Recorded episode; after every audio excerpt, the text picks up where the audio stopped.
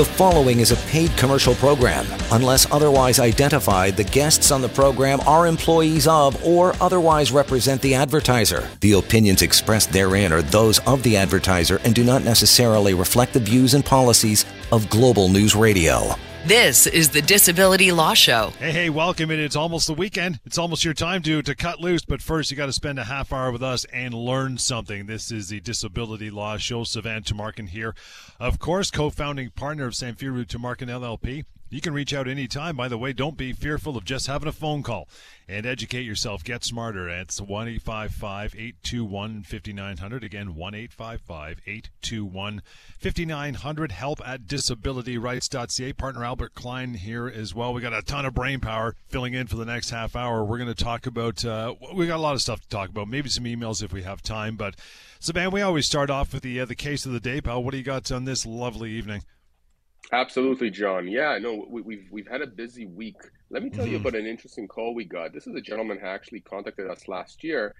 And what we typically do when uh, individuals contact us about an accident that they've been in, or someone that they know, a loved one, a friend has been in and has been injured, depending on the type of injury that we're dealing with here, we may tell the person, you know what, you know, you're feeling some strain to your back, you have some neck pains, but it's not, uh, it's not stopping you from working uh, you haven't gone to the doctor. So maybe just give it a few weeks, maybe even a few months, see how that develops. Because if in fact at the end of the day you are better, you know, you're back to 100% within a matter of days or weeks, you know, I don't know that it makes sense for you to pursue compensation. You may want to, uh, right. but certainly it's not something that we would be able to help you. We typically deal with more complex and, and more serious injuries, certain fractures, torn muscles, concussions, some fatalities you know things like that. So we deal with we have the expertise we have the resources the lawyers myself albert the rest of the team to deal with the more serious injuries across ontario.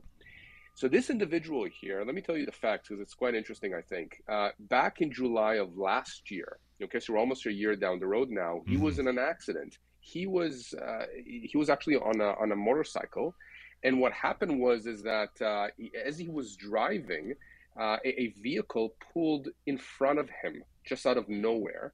Uh, it turned left in front of him, and so he hit that vehicle. And of course, there's a question whenever you're dealing with a case like that where someone pulls in front of you, you've rear-ended them, or if there's a left-hand turn, liability or the issue of who's at fault is in play, right? It depends on who did the police give a ticket to, what happened mm-hmm. with the mm-hmm. ticket. If there's no tickets, you know, what are the rules of the road? It's very factual.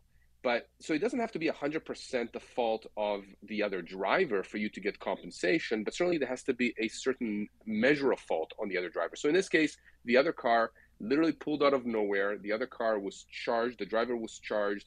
Uh, I, I believe the ticket was either paid or he was convicted. So I'm comfortable that the gentleman who called us is in fact uh, correct here in that it wasn't his fault or it was predominantly the driver of the vehicle that is at fault for the accident. The reason this is important is because unless we can establish that the other side was negligent, we don't get past that stage and we can't right. talk about injuries. So in this case, we passed that. So now we're assessing damages and injuries. So let me give you some information. And I have to be careful here because I don't want to breach confidentiality.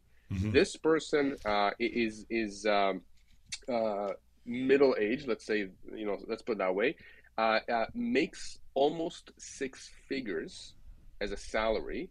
Uh, he suffered torn muscles in his shoulder, a fractured hip, uh, uh, knee and ankle injuries. is waiting, actually undergone some surgeries and is waiting for more surgeries. So you're talking about a significant uh, accident. You're talking about a guy, and if you think about it, you're on a motorcycle, you're being thrown off. I mean, he could have died. So this is very serious. So he's contacting us, and of course, we're telling him here are what your rights are. Well, what are the rights of a person who's injured in a case like this? Whether you're on a motorcycle or if you're in a car and you are hit by another car uh, and you're injured, what compensation can you get under Ontario law? One thing to consider is that Ontario motor vehicle law is very uh, complex. And when I say complex, I mean it keeps changing. The government keeps changing the laws. They changed the type of benefits that you may be entitled to from your own insurance company. And there is some changes in terms of what you could potentially get by way of compensation from the insurance company of whoever caused the accident. So it's important to understand that in this case here, this gentleman is going to be entitled to what's called accident benefits from his own insurance company. So, for example, he hasn't been able to go back to work, so he's entitled to up to $400 a week, unless he has a, a better policy or unless he's paid for some premiums uh, for, for more money than that. The general policies in Ontario, motor vehicle policies, will pay you up to $400 a week uh, if you cannot work. And after the two year mark, again, there's an opportunity to get uh, further type of compensation for your income losses. So that's called income replacement benefits. But you also are entitled to certain uh, medical expenses. And, and, you know there are different types of injuries, different types of, of insurance, let's say levels from a car from an accident benefit standpoint that would entitle you to certain type of benefits. I'm not going to get into them; it can be very complex. In fact, people can you know are free, John, to email me directly or or uh, you're going to give our contact info. We can provide people with this information. It's available on the internet as well. The important thing to understand is as an injured individual in a car accident or a car accident situation, you're entitled to accident benefits from your own automobile insurance company. Mm-hmm. But the bigger claim, oftentimes, is the claim against whoever was at fault here. Because if this gentleman who is uh, middle age and was earning close to, to six figures annually, if he cannot go back to work or if his ability to earn income has been impaired into the future, he has a major claim against the other driver, the driver who caused the accident. We're talking about a situation where just this gentleman's injuries alone could be worth a hundred, a hundred and fifty, maybe two hundred thousand dollars just for pain and suffering. Add to that potential income losses into the future. You know, if he's making close to six figures and he cannot work for the next, I don't know, 10, 15 years, think about the quantum that we're talking about. Think about what the other driver's insurance company may have to pay, uh, you know, this, this person. Now, what about other types of, of damages? What about if he has family members who are helping him now? Well, guess what? Under the Family Law Act, those family members are entitled to certain compensation as well for the time that they've put in to help him now because he's injured. Yes, that's allowed under Ontario law.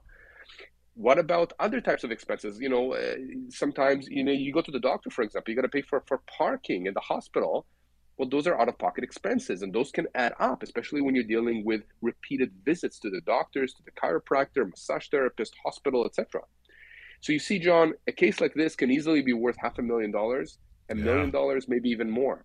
But unless you have the right lawyer or the right group of lawyers or law firm dealing with your accident, you could potentially be in a situation where you are undercompensated.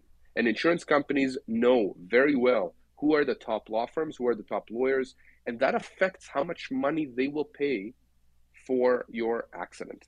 And I'm saying this as someone who used to work many, many years ago for insurance companies. If I came across a claim that I had to defend for the insurance company and there was a lawyer or a law firm on the other side that simply didn't have the gravitas, didn't have the experience or the resources, mm-hmm. I would assess it differently in terms of how much money I thought my client, the insurance company, may have to pay.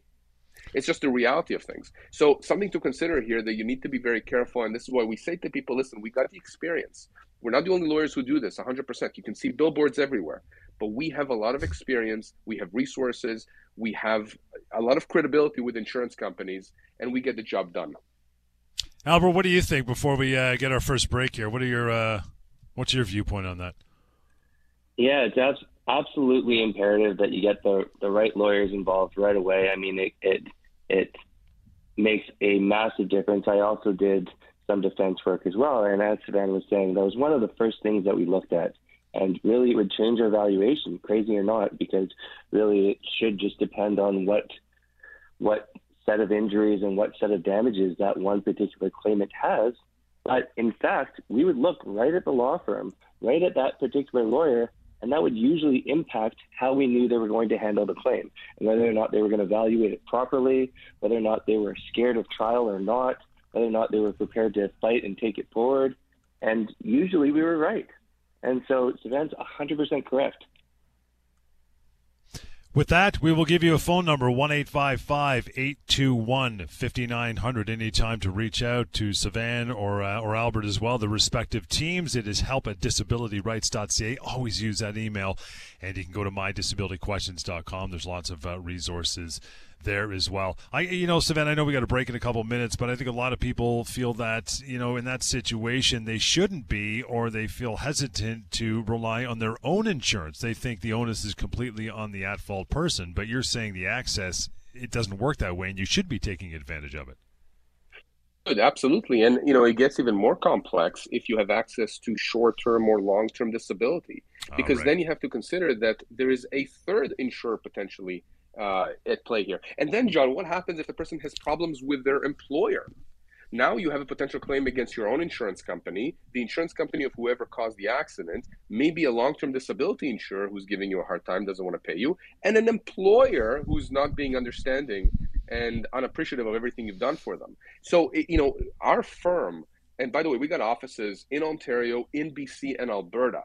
We're talking just Ontario here because car accidents are so specific. The legislation is so specific in Ontario that we just have to make sure people understand what their rights are. Mm-hmm. And that's what we do, by the way. We don't charge anything up front. It doesn't cost anything to talk to any member of our team if you have questions, if you have concerns. And, and even if you think that your accident is perhaps not that severe, but the injuries and the impact on you is severe, we can help you, or at least we can, you know, point you in the right direction.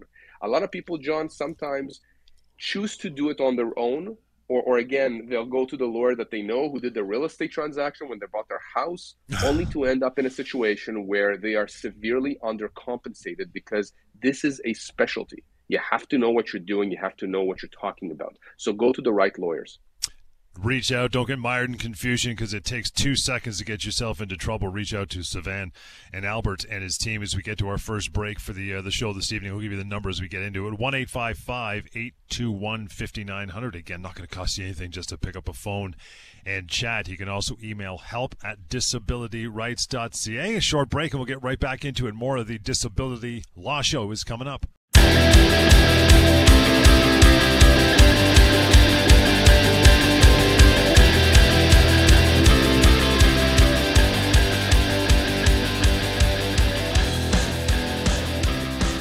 The following is a paid commercial program. Unless otherwise identified, the guests on the program are employees of or otherwise represent the advertiser. The opinions expressed therein are those of the advertiser and do not necessarily reflect the views and policies of Global News Radio. This is the Disability Law Show. All right, welcome back. Your uh, weekend is just about here. We're good. We can close it off for you here this evening on the show, Disability Law Show. Indeed, Savannah Tumarkin, of course, is here. Albert Klein, partner as well, answering all the questions. You can reach out anytime. Uh, if you're a little bashful, you want to send an email along and have a further discussion. I'll give you that first. Help at disabilityrights.ca. Phone number's good 1 821 5900. Okay, what we wanted to get into, uh, guys, for the remaining time here is failure to plead certain injuries and losses. Give me some details and expand on that one, Savannah. What are we talking about? So, John, I know we have emails coming in. I want to get to them, but I do want to mm-hmm. mention this, and it's it's you know on the heels of what we discussed in the last segment about choosing the right lawyer and law firm if you're injured. And and here's what you need to understand: uh, when you start a legal claim against whoever was at fault for the accident for compensation, it's very important what is in that legal claim, what is in the text. I'll give you I'll give you an example. We had a case years ago uh, that we took over from another lawyer because the client actually lost faith in that lawyer, and I understood why very quickly when I took a look at that initial legal claim. This person suffered a brain injury, and yet the lawyer that they hired at the beginning when when they first started that legal claim did not plead meaning they did not actually write anything in the claim about a brain injury.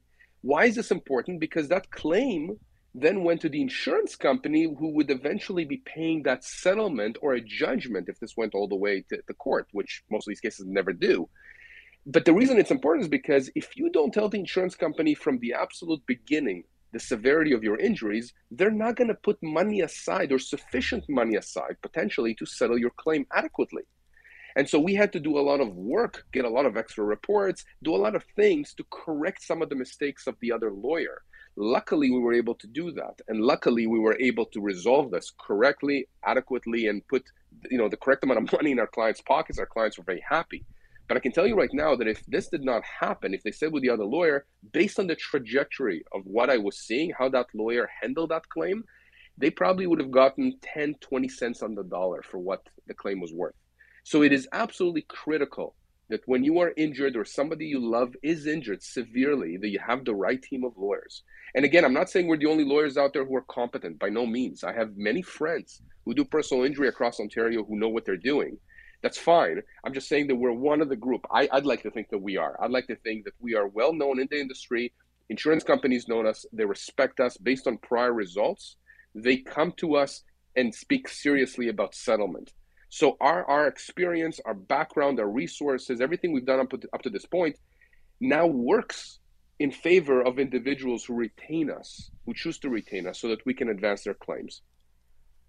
Again, guys, reaching out 1 821 5900 is the way to do that. Pleading. What is pleading? Statement of claim. Let's get through some of these terms, Sven. Uh, well, a pleading, a statement of claim, those are basically the initial an, an, initial document. The document that spells out exactly what your injuries are. It spells out what uh, happened in the accident, mm-hmm. the kind of treatments you got. I mean, it, it, it's a it's a legalistic, you know, technical uh, uh, document that is created by the lawyer. But you, you can't just you know punt it off to an assistant to do it. Some lawyers do that. We don't. We don't. We certainly have precedents. Every lawyer works off precedents, but we focus on eh, you know making sure that every claim is specifically worded, that we're not missing anything. We want to start the relationship with the opposing insurance company on the right foot.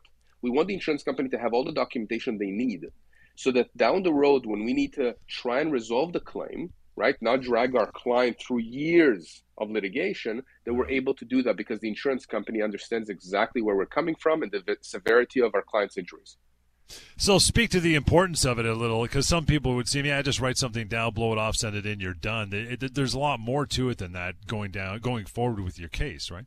It, it, affects reserves, right? An insurance oh, company, okay. and by the way, it's not just for personal injury. When you're dealing with, uh, for example, uh, a, house insurance claim, you had a, a, fire in your house or a flood, mm-hmm. you know, the insurance company knows how much they've insured you for. And if in fact there is a flood, there is a, insurance, God forbid, uh, sorry, insurance, if there's a fire, God forbid, and, and you advise the insurance company of it, they know what to put aside potentially in order to compensate you under the policy right? They'll get certain people to assess the damage, restoration, all that kind of stuff. In the same way, when you're dealing with personal injuries, when an insurance company is advised, when they're told at the beginning that there is an injury, that there is an accident, serious accident, they're trying to figure out on their end how much money they need to put aside to settle your case. And that's why it's important. You need to make sure that the insurance company understands from the outset the significance of the accident and its impact on you. And sometimes that impact is not clear and won't be clear until you know several months, if not several years down the road. But it's important to do it right from the beginning. You know, it's like anything else, like a house. If the foundations are rotten, if the lawyer hasn't set proper foundations for your case, well, then at the end of the day, the whole thing will collapse. So as far as you know, as, you know, flowing from the original injuries, what if someone you know doesn't do their due diligence or they're a little bit derelict in their duties as reporting that type of stuff? What's the what's the offshoot of that? Well, the offshoot is the insurance company simply not going to know how much money to put aside, right? And, and sometimes I think Albert spoke about this on on one of the last shows. You know, where you may have, for example, a right hip injury, but because of that injury, you're now favoring your your left knee as an example or your gotcha. left uh, leg. And so now you're going to have left knee issues. And right. some lawyers will not connect the dots that the left knee issues are as a result of the original injury to the right hip. And what that does is again it doesn't it doesn't allow the insurance company to then put enough money aside to compensate you for the totality of your injuries the, the hip and the, the knee. So again you need to understand this is all has to be done correctly. And if it's not done correctly at the beginning and throughout the process, the insurance company will simply miss those things and they will pay you a lot less, which is what they want to do anyways, right? They don't want to pay you money. Mm-hmm. Or if mm-hmm. they do pay money, they want to pay you as little as possible. So you got to get the right team on your side that can properly uh, uh, explain to the insurance company the severity and the significance of your injuries. You know, it's interesting. An email's popped up from, uh, I believe it's Danielle. Kind of, it illustrates, you know, to a to a to a great degree what you're talking about. She writes in. She says, "Guys, I was at a conference in Kingston last month, and I went for a walk outside the hotel. I tripped on a pothole, fell on my right knee. Initially, I thought that it would be okay, but after a few days of tremendous pain, I went to my doctor. He sent me to the hospital, and they diagnosed a meniscal tear. Now they say I may need surgery. I don't know what to do. I've always been a very fit person. I ran marathons." and was even training for the Ironman. I'm 38 years old, and now I don't know how will this uh, how this will affect me long term. I don't understand why the city didn't fill in that pothole. It was large, at least a foot and a half in length and almost a foot deep. I immediately notified the city about this, and they want to speak to one of their adjusters. I'm so frustrated and need to understand what I should do or should not be doing. Thank you. Wow. Wow. Well, I'll, I'll take this one. So Danielle, it's, it's great that you did that you did notify the city right away. And for those listeners that don't know, in Ontario, you typically only have 10 days to notify the city of any sort of slip and fall or trip or fall in, that, in which you sustain some injuries. And there's a proper format in terms of how you must notify the city or municipality. So if you're ever involved in a slip and fall on city property or a trip and fall on city property, don't wait until the 10th day to contact a lawyer because you don't you, you don't you don't want to potentially miss that timeline. It's very very important that you notify them within those 10 days. So you have to contact a lawyer right away. But going back to your problem, Danielle, of course they want you to speak with one of their adjusters. I mean, usually the adjuster wants to record you stating exactly how the accident happened, how you fell, how you injured yourself, and hopefully what they want to do is they want to get some admissions from you that ultimately undermine your claim and they want to do it before you have a lawyer who actually tells you what sorts of things to say and what sorts of things not to say. Not to suggest that you're going to lie or a lawyer is going to tell you to lie, but more so, there's certain things which are going to just clearly undermine your claim. And that's usually what an adjuster is hoping to get from you before a lawyer actually gets involved. It is abundantly rare that I ever deal with adjusters. And the reason for that is insurance companies simply don't want to have to pay a lawyer to defend an action. And so the second you actually commence a lawsuit or commence an action, what what it does is it actually shifts your file out of that particular adjuster's hands and into a law firm's hands. And as soon as it's costing the insurance company money, that's when they start thinking, how can I resolve this? How can I make the pain stop? Sivan, anything to add? No, I agree with you completely. I, I, used to deal with adjusters all the time. And by the way, adjusters are, are not bad people. I mean, they have a job to do, but one of their jobs is to minimize the risk to the insurance company. And, and I, I, you know, we have friends. I'll give you an example that uh, it, it, that um, run a, a winery uh, in Ontario, and uh, they they recently had a, a slip and fall that happened there, and they were asking me, you know, what they should do here, and I was explaining to them sort of the process and what they have to do with their insurance company. So I'm talking to them on the other end, right? They're concerned right. that they're going to get sued, yep. and, and and it just shows you that both sides are concerned about how they're dealing with each other. The thing is that if you are an individual that's been injured and you are dealing with an adjuster, you have to understand you're dealing with a professional, and that professional's job is to get information, but there's a secondary reason why they are uh, uh, dealing with you, which is to try and limit the liability or the potential exposure by the insurance company that they represent for paying you anything for your for your uh, um, you know injuries and losses. And so you need to be very careful. So Albert's completely correct.